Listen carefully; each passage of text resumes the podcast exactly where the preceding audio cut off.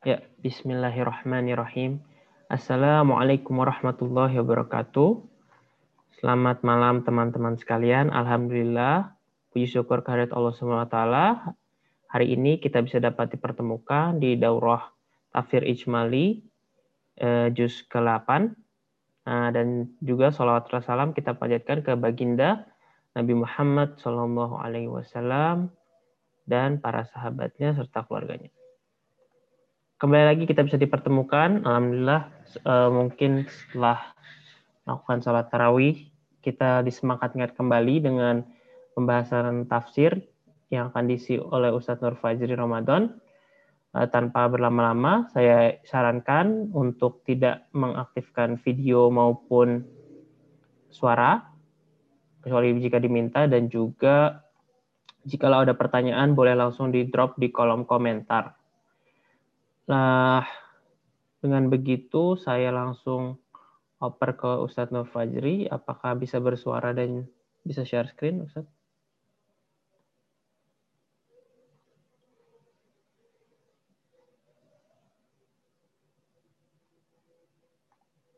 Cek. Sebentar.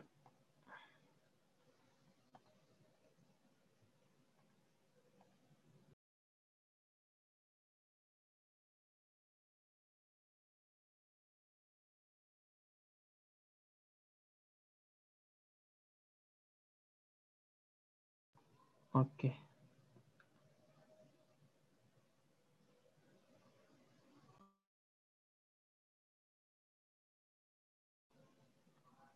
Bisa bersuara Ustaz? Cek cek. Sorry, maaf. Oke, bismillahirrahmanirrahim. Assalamualaikum warahmatullahi wabarakatuh. Alhamdulillahirrahmanirrahim. Wabihi nasta'in wa ala waddin. Assalatu wassalamu ala wal mursalin. Wa ala alihi wa ashabihi ajmain ba'd. Di pertemuan lalu kita membahas tentang di pertemuan lalu kita membahas tentang juz 7 dan juz 7 sebagian besarnya berada di surat Al-An'am di mana surat Al-An'am apa tema besar surat Al-An'am? Apa tema besar surat Al-An'am? Ingat pembuktian tauhid kenabian dan keberbangkitan. Tiga tiga isu terpenting yang paling ditentang oleh musyrikin Quraisy dari masalah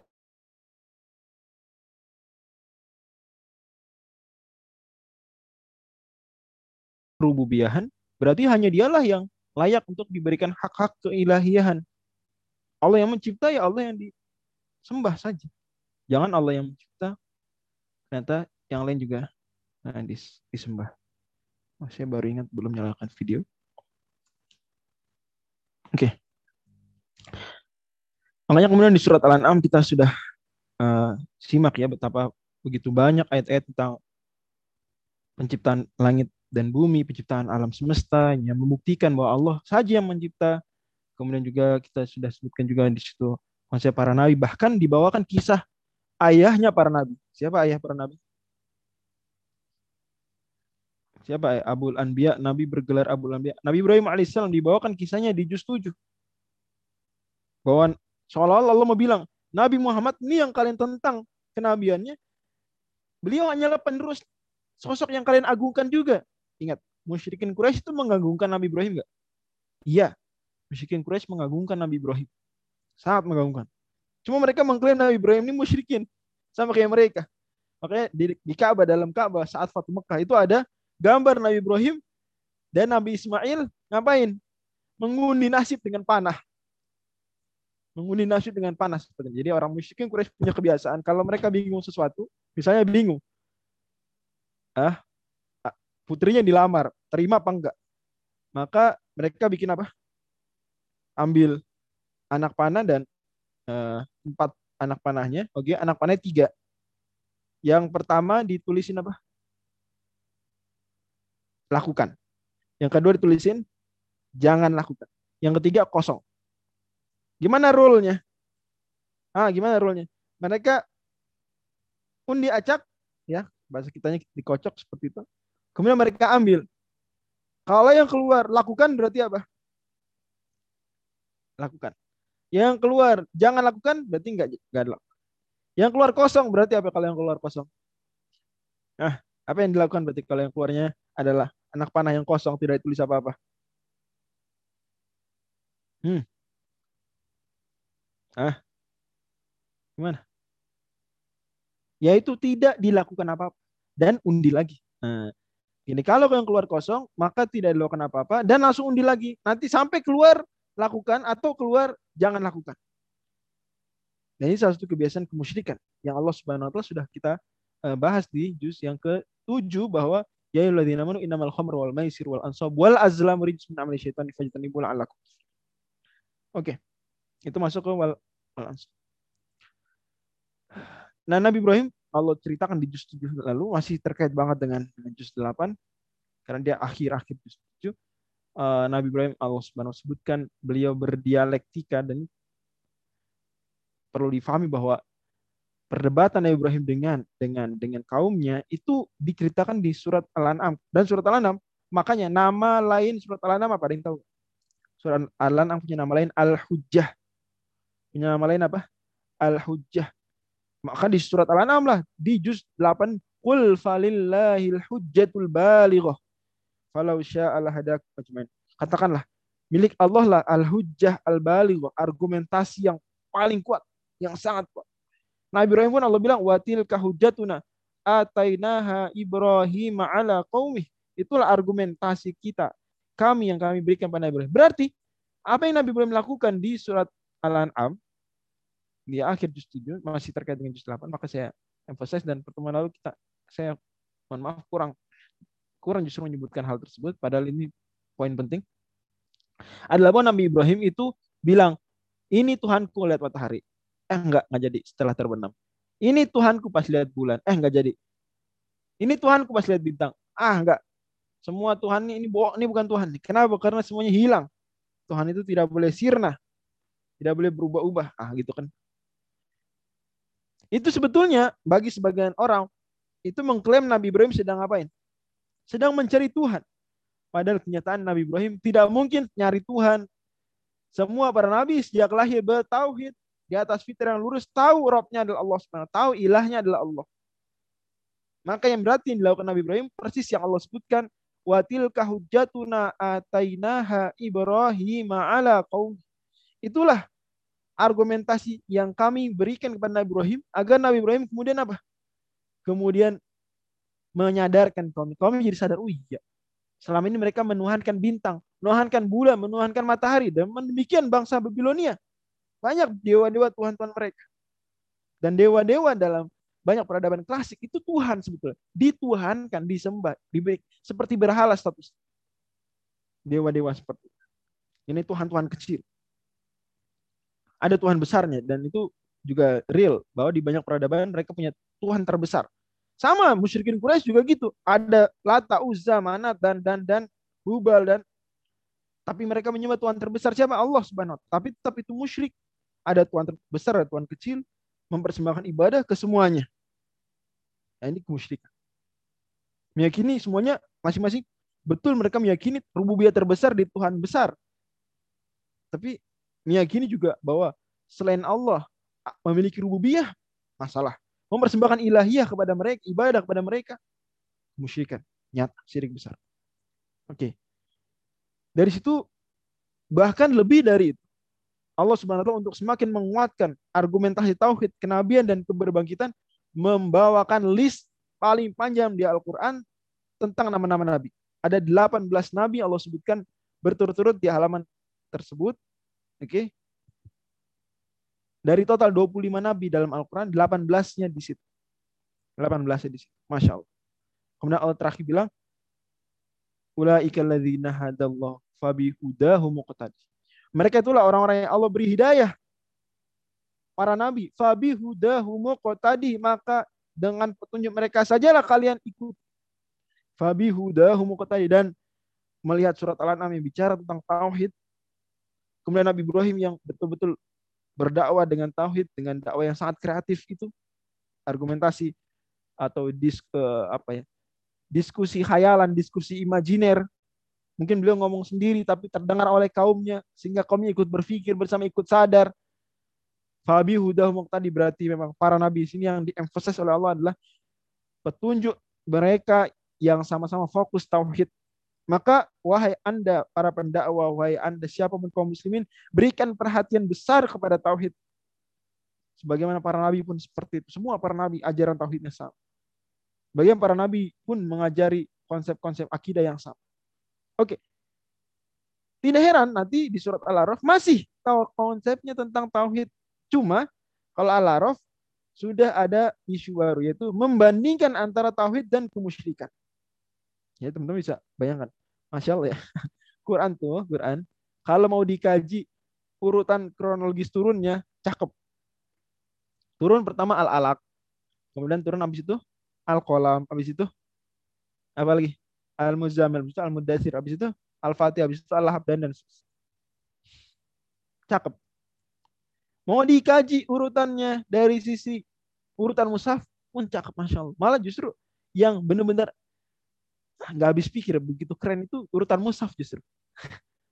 Karena kebayang nggak sih kalian uh, nyusun nyusun tulisan gitu, nyusun tulisan tapi kalian sendiri kalian nulis tulisan pencar-pencar. Kalian ngurutin, terus tiba-tiba kalian satu ketika harus ngumpulin semua tulisannya dalam satu buku. Tapi urutannya beda dengan urutan kalian nulis. Nah, ternyata malah cocok urutan, tetap cocok. Itu susah. Kita udah selama ini ngurutin berdasarkan jalan cerita hari berganti hari, ada kejadian ini, ada kejadian itu, ada kejadian itu urutan turun. Ada hijrah, ada perang ini, perang itu, urutan turun.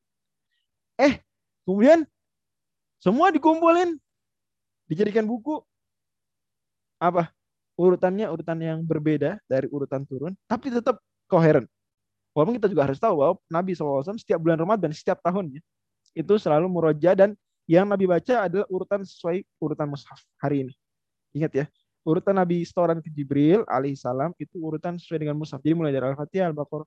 Nah, nanti gimana kalau seandainya contoh tahun satu Hijriah Nabi setoran Ramadan atau let's say gitu ya atau tahun kedua lah Sementara Al-Baqarah baru 100 ayat. Gimana dong? Ali Imran baru 5 ayat contoh. Misal Al-Maidah belum ada. Gimana dong berarti? Ya berarti Nabi wasallam apa? Berarti Nabi wasallam hanya baca Al-Baqarah 100 ayat kemudian langsung pindah surat Ali Imran. 5 ayat misalnya. Kemudian An-Nisa misalnya let's say 10 ayat. Al-Maidah belum ada, skip langsung surat Al-An'am. Al-An'am sudah utuh. Al-An'am turun sekaligus. Terus Al-Araf. Al-Araf ya di Madinah berarti sudah utuh al-araf. Seperti itu. Terbayang ya? Dan sangat koheren Masya Allah. Jadi kita semua belajar Al-Fatihah bicara tentang Idna siratal mustaqim. Siratal ladina amta alim ghair maghdubi alim Kemudian surat Al-Baqarah sampai surat Al-Maidah bicara tentang al-maghdubi alaihim dan ad-dallun di mana stres sudah kita bahas stressing Al-Baqarah kepada uh, Yahudi, Al-Maidah kepada Nasrani, Al-Nisa kepada Yahudi lagi, Al-Maidah kepada Nasrani lagi surat 6 dan surat 7, surat Al-An'am dan surat Al-Araf pada musyrikin Quraisy. Pada musyrikin, keduanya surat Makiyah. Nanti Al-Anfal dan At-Taubah fokusnya pada munafikin, pada orang-orang munafik. Masya Allah. Luar biasa. Dan surat Al-An'am seperti permulaan argumen-argumen. Oke, surat Al-Araf komparasi kemudian. Dan di dalam surat Al-Araf baru Allah menyebutkan ada azab-azab terhadap orang yang tidak bertauhid. Baru ada azabnya. Jadi Al-An'am itu surat di mana dan Al-Maidah juga. Orang-orang musyrikin, orang-orang kafir minta azab, minta azab. Mana turunin azab, mana turunin siksaan. Surat Al-Araf Allah ceritakan kisah umat-umat yang kemudian di situ apa? Allah azab. Oke. Ayat-ayat akidah dalam juz 8 setidaknya ada tiga yang paling penting. Yaitu yang pertama adalah larangan berhujah dengan takdir dalam dosa. Di mana orang-orang musyrikin ketika ditegur kenapa malah musyrik maka mereka mengatakan saya qulu ladzina asyraku law Allah ma asyrakna wala abauna wala harramna min dunihi wala harramna min syai. Kalau seandainya Allah mau kata mereka, Allah berkehendak niscaya apa? Kita dan ayah-ayah kita leluhur kita tidak musyrik. Tapi kita musyrik. Berarti Tuhan menghendaki, berarti boleh dong. Ah, ini argumen. Sayangnya argumen ini ternyata sampai zaman modern masih dipakai oleh sebagian orang yang pendek akal. Mereka berargumentasi dengan sesuatu yang ada di lapangan untuk pembolehan. King Quraisy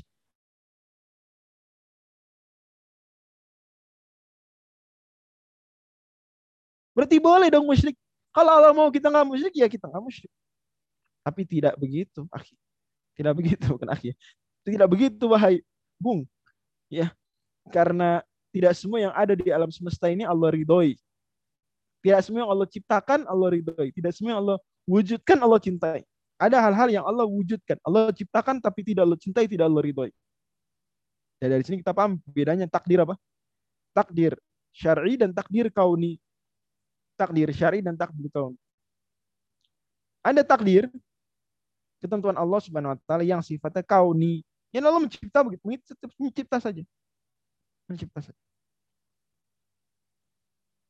Tanpa kemudian ya di situ kita bisa menebak mana yang Allah ridhoi, mana yang Allah cintai, semua Allah cipta. Iblis Allah cipta, kejahatan Allah ciptakan. Saya konsep akidah orang Islam bahwa keburukan pun Allah yang wujudkan. Sudah kita pelajari di surat An-Nisa. Kejahatan, keburukan, sakit, semua Allah yang cipta. Terlepas Allah ridho atau enggak, Allah cinta atau tidak, Allah suruh atau tidak, terlepas dari itu. Di sisi lain ada takdir syar'i, ada takdir syar'i, itu adalah yang hal-hal yang Allah Subhanahu wa taala perintahkan dan dan larang. Kalau ini patokannya bukan kenyataan. Patokannya syariat, Al-Qur'an dan Sunnah. Oke? ulama lain membahasakan bukan takdir syari takdir kauni tapi membahasakannya adalah ada namanya irodah, ada namanya amr. Ada nama irodah dan amr. Irodah ini takdir kauni ini Allah menghendaki menghendaki secara irodah. Tapi belum tentu meridhoi, belum tentu memerintah. Dan ada amar, perintah. Tapi perintah Allah belum tentu Allah wujudkan dalam kenyataan. Berarti ada empat kemungkinan. Kemungkinan pertama adalah ada hal yang Allah kehendaki dan Allah perintahkan. Allah kehendaki, Allah sukai. Itu apa misalnya? Abu Bakar beriman. Abu Bakar beriman, Allah kehendaki. Terjadi nggak Abu Bakar beriman? Terjadi. Ada nggak kenyataan Abu Bakar radhiyallahu anhu beriman? Iya. Kejadian. Kemudian Allah ridhoi nggak? Allah perintahkan nggak? Iya. Tahu dari mana? Tahu dari Quran dan Sunnah. Bahwa masuk Islam itu diperintah. Kemungkinan kedua adalah yang Allah Subhanahu wa taala kehendaki iroda, yes, tapi amr coret, tidak. Allah tidak perintahkan. Allah kehendaki tapi tidak Allah perintah. Tidak Allah ridhoi. Contohnya Abu Lahab beriman. Eh, sorry. Abu Lahab kafir, sorry. Abu Lahab kafir. Abu Lahab kafir. Abu Lahab kafir, kasus kedua. Allah kehendaki, makanya terjadi. Tahu dari mana Allah kehendaki? Buktinya kejadian. Buktinya terjadi di dunia nyata Abu, Abu Lahab kafir. Tapi Allah tidak perintahkan, Allah tidak sukai, tidak ridhoi. Apa buktinya? Patokannya dari mana? Tahu dari mana? Al-Quran dan Sunnah melarang kafir. Wala yardol ibadihil kufur. Surat Az-Zumar. Kemungkinan ketiga adalah sesuatu yang Allah Subhanahu wa taala tidak kehendaki tapi Allah perintahkan. Allah tidak kehendaki tapi Allah perintahkan. Allah tidak wujudkan tapi Allah ridhoi. Apa? Yaitu Abu Lahab beriman. Abu Lahab beriman. Abu Lahab beriman. Allah kehendaki nggak? Tidak Allah kehendaki. Tahu dari mana Allah tidak kehendaki? Buktinya nggak kejadian. Tapi Abu Lahab beriman. Itu diperintahkan sama Allah? Iya diperintahkan. Allah perintahkan semua orang beriman. Allah ridhoi, Allah ridhoi. Tapi nggak kejadian. Kemungkinan keempat adalah sesuatu yang Allah tidak kehendaki dan Allah tidak perintahkan. Allah tidak wujudkan dan Allah tidak cintai. Apa contohnya? Contohnya adalah Abu Bakar kafir. Abu Bakar kafir. Allah kehendaki enggak? Tidak Allah kehendaki. Buktinya apa? Tahu dari mana? Tidak terwujud. Tidak ada kenyataannya. Allah perintahkan enggak? Enggak. Allah larang malah. Allah ridhoi enggak? Enggak. Allah benci malah. Tahu dari mana? Dari Quran. Dari, dari sini kita selesai banyak sekali kebingungan berpikir orang-orang yang pendek akal termasuk orang musyrikin Quraisy ketika mereka berargumen kan sekali lagi surat Al-An'am surat Al-Hujjah isinya argumen. Mereka pun berargumen. Apa argumen mereka? Kalau memang ini kemusyrikan haram, ya Allah nggak ciptakan kita musyrik dong. Ayah-ayah kita dulu nggak ditakdirkan musyrik dong. Ketika Allah kata mereka, logika pendek, salah. Ketika Allah takdirkan ayah kita musyrik, kita musyrik berarti boleh. Salah. Karena tidak semua yang Allah takdirkan itu Allah ridhoi Allah kita. Dari sini para ulama bikin kaidah tidak boleh berargumen berhujah dengan takdir dalam dosa. Bro, Kok kamu mabok? Takdir Allah, bre. Nggak boleh. Sis, kenapa nggak pakai jilbab? Takdir Allah, sis. Takdir Allah, ukti. Nggak boleh. Tidak boleh berargumen dengan takdir dalam hal dosa. Takdir bukan untuk membela diri dan, dan me, me, ya, melegitimasi suatu dosa, tidak boleh. Takdir untuk menyemangati. Takdir untuk kita kemudian semakin beramal soleh. Tapi kita tahu dari mana? Kita bilang ke mereka, tahu dari mana Anda bahwa Allah menakdirkan Anda berdosa? Kenapa enggak Anda mengkhayalkan Allah menakdirkan Anda berbuat baik sebelumnya? Sehingga Anda memilih kemudian jalan berbuat baik. Kenapa Anda membayangkan diri Anda ketika ada pilihan dosa dan amal soleh Anda pilih dosa dengan membayangkan Allah takdirkan dosa. Oke. Kemudian poin kedua dari masalah akidah adalah al-wasayal asyar, konsep al-wasayal atau dasatita atau Ten Commandments. Dan ini ada di Taurat, ada di Injil dan ada di Al-Quran. Tapi teman-teman jangan pernah bilang gini, kok beda dikit dengan Taurat dengan Injil? Salah dong, enggak, enggak gitu. Karena memang jangankan dengan Al-Quran. Ten Commandments versi Taurat dan zaman Nabi Musa alaihissalam dan Ten Commandments dasatita zaman Nabi Isa itu aja beda. Jadi wajar beda. Angka tetap 10, poin-poin itu poin-poin terpenting, tapi ada perbedaan, it's fine. Di Al-Quran juga seperti apa saja al-wasal asyar Qul ta'alu atlu ma harrama rabbukum alaikum alla tusyriku bihi syai'a. Yang pertama larangan musyrik. Wabil walidaini ihsana. Yang kedua, perintah untuk berbakti kepada orang tua wala taqtulu auladakum min imlaqin nahnu narzuqukum wa iyyahum. Larangan bunuh anak karena takut miskin. Wala taqrabul fawahisha ma dhahara minha wa ma batan. Larangan berbuat asusila. Wala taqtulun udah berapa tuh? Empat. Wala taqtulun nafsal lati harramallahu illa bil haqq. Jangan membunuh jiwa kecuali dengan alasan yang benar seperti kisos. Ya. Dzalikum wassakum bihi la'allakum taqilun. Lima. Ayat berikutnya 152. Wala taqrabu mal yatimi illa billati hiya ahsanu hatta yablugha syuddah. 6. Larangan apa? Mengambil harta anak yatim. Wa auful kaila wal mizana bil qist la nukallifu nafsan illa usaha. Larangan untuk curang dalam timbangan. Wa idza qultum fa'dilu walau kana dha qurba. 8 perintah untuk berkata yang adil, yang yang fair meskipun pada kerabat sendiri.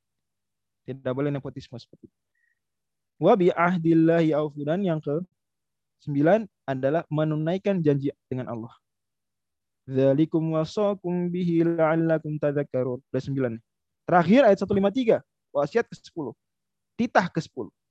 Wa anna hadza sirati mustaqiman fattabi'uhu wa la tattabi'us subula fatafarraqa bikum an sabilih. Larangan berpecah belah dalam agama. Untuk justru kita untuk ber, harus bersatu. Dalikum wasakum bihi la'allakum tattaqun.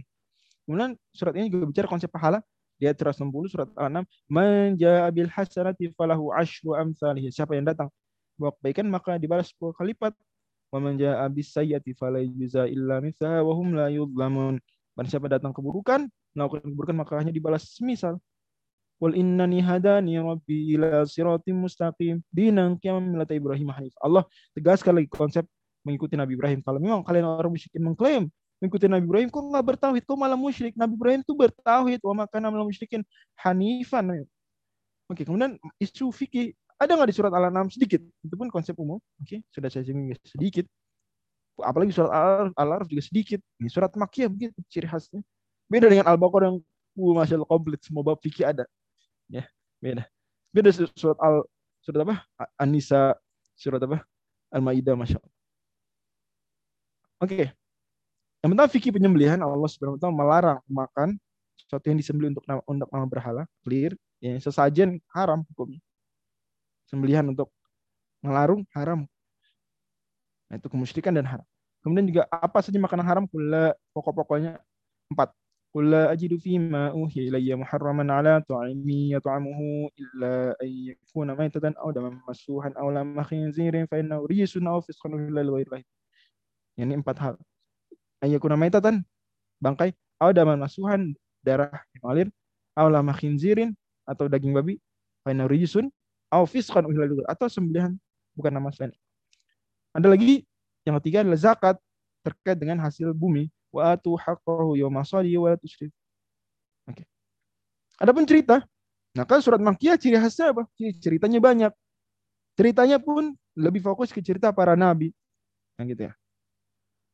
Kita lihat. Yang pertama Nabi Adam. Kisah Nabi Adam. Masya Allah. Allah Kisahnya menariknya untuk di juz 8. Kisahnya semua di surat Al-Araf. Kisah Nabi Adam kalau di juz 7 kan kebanyakan iya sama juga kebanyakan di surat Al-Maidah dan Al-An'am ada satu itu kisah Nabi Ibrahim. Kalau ini semua di surat Al-Araf. Nabi Adam kita semua tahu ceritanya sudah pernah di surat Al-Baqarah, tapi di sini ada penjelasan apa doa yang diucapkan Nabi Adam. Apa tuh fatalaqa adamu min rabbih kalimatin. Apa kalimat-kalimat yang Nabi Adam ucapkan sebagai pertobatan?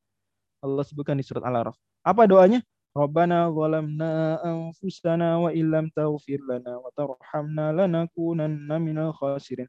Di surat ini juga Allah Subhanahu wa taala bawakan kisah Ashabul Jannah, Ashabuna dan Ashabul Araf. Dan karena itulah disebut surat Al-Araf. Surat Al-An'am disebut surat Al-An'am karena menyebutkan sama sama niat azwaj ya. tentang Al-An'am itu ada empat kategori yaitu kambing, domba, sapi, unta. Itu Al-An'am. Juga hukum penyembelihan. Juga mereka bagaimana orang musyrikin Quraisy ini mendebat orang Islam terkait dengan konsep apa? Konsep eh, memakan sembelian untuk selain Allah. Dan konsep memakan bangkai. Di surat Al-An'am juga ada isu tentang Orang musyrikin Quraisy bilang bangkai itu halal. Orang Islam bilang enggak haram. Kata mereka, argumennya orang musyrikin apa? Kok kalian malah menghalalkan apa yang Allah bunuh, mengharamkan apa yang Allah bunuh, dan menghalalkan apa yang kalian bunuh. Maksudnya gini, kalau nyembelih kan Allah yang bunuh.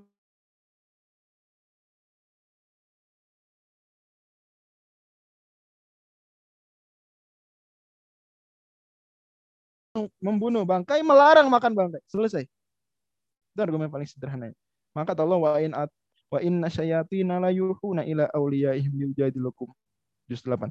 Sungguh setan-setan dari kalangan manusia dan jin membisikkan kepada wali-wali mereka, teman-teman mereka, liu jadilukum untuk mendebat kalian, mengajak kalian beradu hujah. Surat Al-Hujah. Oke. Okay. Uh, juga di sana ada ayat wa kadzalika ja'alna likulli qaryatin ak eh, likulli nabiyyin aduan syayatinal insi wal jin yuhi ba'dhum la bahwa jin dan manusia yang jahat itu sama-sama apa? saling bisik-bisikan zukhrufal qawli ghurura kata-kata yang menipu. Slogan-slogan yang menipu. Di surat Al-A'raf, surat Al-A'raf Allah Subhanahu wa taala, kenapa sebut surat Al-A'raf? Adalah karena di dalamnya ada kisah A'raf yaitu orang surga dan orang neraka saling diskusi. Neraka minta minuman, orang surga nanya gimana udah dapat janji Allah masuk neraka ya sudah. Dihukum gimana? Paskan janjinya betulkan janji di dunia. Seolah pesan itu adalah apa yang dijanjikan di surat Al-An'am. Benar kan yang dibilangin Allah di surat Al-An'am? Benar kan? Udah gini udah ketemu belum? Janji Allah. Nah kemudian di antara mereka ada al itu orang-orang yang istawat hasanatuhum wa sayyatuhum seri seimbang sama banyak pahala mereka dan dosa mereka. Maka mereka ditempatkan di Araf, bukan di surga, bukan di neraka. Kemudian mereka doa, ya Allah kita nggak mau masuk neraka, kita pengen masuk surga, maka akhirnya Allah masukkan ke dalam surga. Jadi pada akhirnya Ashabul Araf masuk surga juga dengan kemarahan Allah Subhanahu.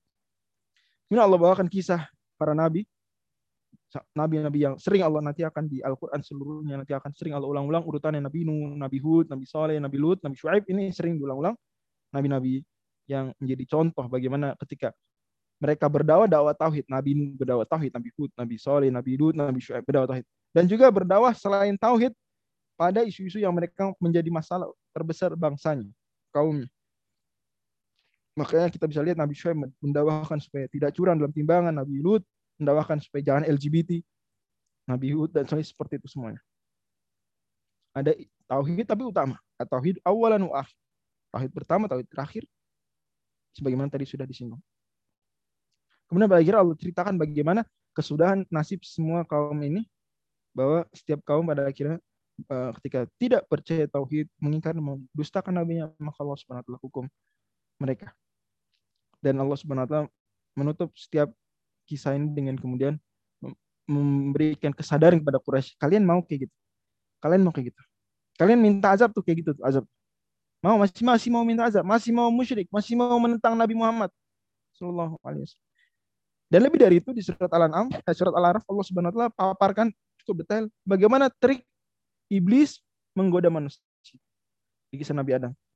Jadi seolah-olah Allah mau bilang bahwa pada akhirnya kemusyrikan-kemusyrikan yang dilakukan kaum-kaum tersebut adalah hasil godaan iblis. Kalau di surat Al-An'am godaan dengan argumen sama di surat Al-Araf Allah sebutkan bagaimana iblis berargumen menipu Adam. Yang mengatakan bahwa Adam itu adalah pohon yang bisa mengekalkan kamu. Manahakum rabbukum an syajarati illa an takuna malakain aw takuna minal khalidin. Sebenarnya Allah dan Allah tuh ngelarang kamu cuma biar kamu nggak jadi malaikat atau kamu nggak jadi kekal aja. Apa-apa makan, argumen. Itulah penjelasan dari surat Al-Baqarah. Masyaitanu Di surat Al-Araf lebih clear bagaimana. Kemudian di antara godaan iblis adalah membuat manusia tidak berpakaian karena setelah karenanya setelah makan buah terlarang tersebut forbidden fruit Nabi Adam dan Siti Hawa alaihissalam kemudian tersingkap pakaiannya tersingkap pakaiannya kemudian mereka menutupi diri mereka dengan miwarakil jannah daun-daun surga berarti di sini salah satu tipu daya iblis adalah membuat kita buka aurat membuat ikhwan atau akhwat tidak menutup menutup auratnya tidak menjaga pandangannya itu salah satu pintu terbesar setan kemudian masuk. Makanya Allah SWT firmankan, ya Bani Adam di surat ini, Kudu zinatakum, ambil pakaian kalian. Inda kulli masjidin wa kul washrabu wa Kemudian juga di antara tipu daya setan adalah membuat kita berlebihan dalam makan dan minum. Di sini juga Allah bilang, layaf tinanakum syaitan. Jangan sampai setan itu membuat kalian tergoda lagi seperti kama akhraja abawaikum seperti iblis telah mengeluarkan ayah bunda kalian dari surga. Allah miswab itu yang bisa kita kaji dari juz 8. Semoga memberikan tambahan ilmu dan menjadi tambahan amal buat kita dan selamat terus untuk semangat tilawah, semangat merojah. Jangan sampai uh, terlewat hari tanpa Al-Quran dan usahakan minimal banget, minimal banget satu hari satu juz agar kita bisa khatam selama sebelum ini. Assalamualaikum warahmatullahi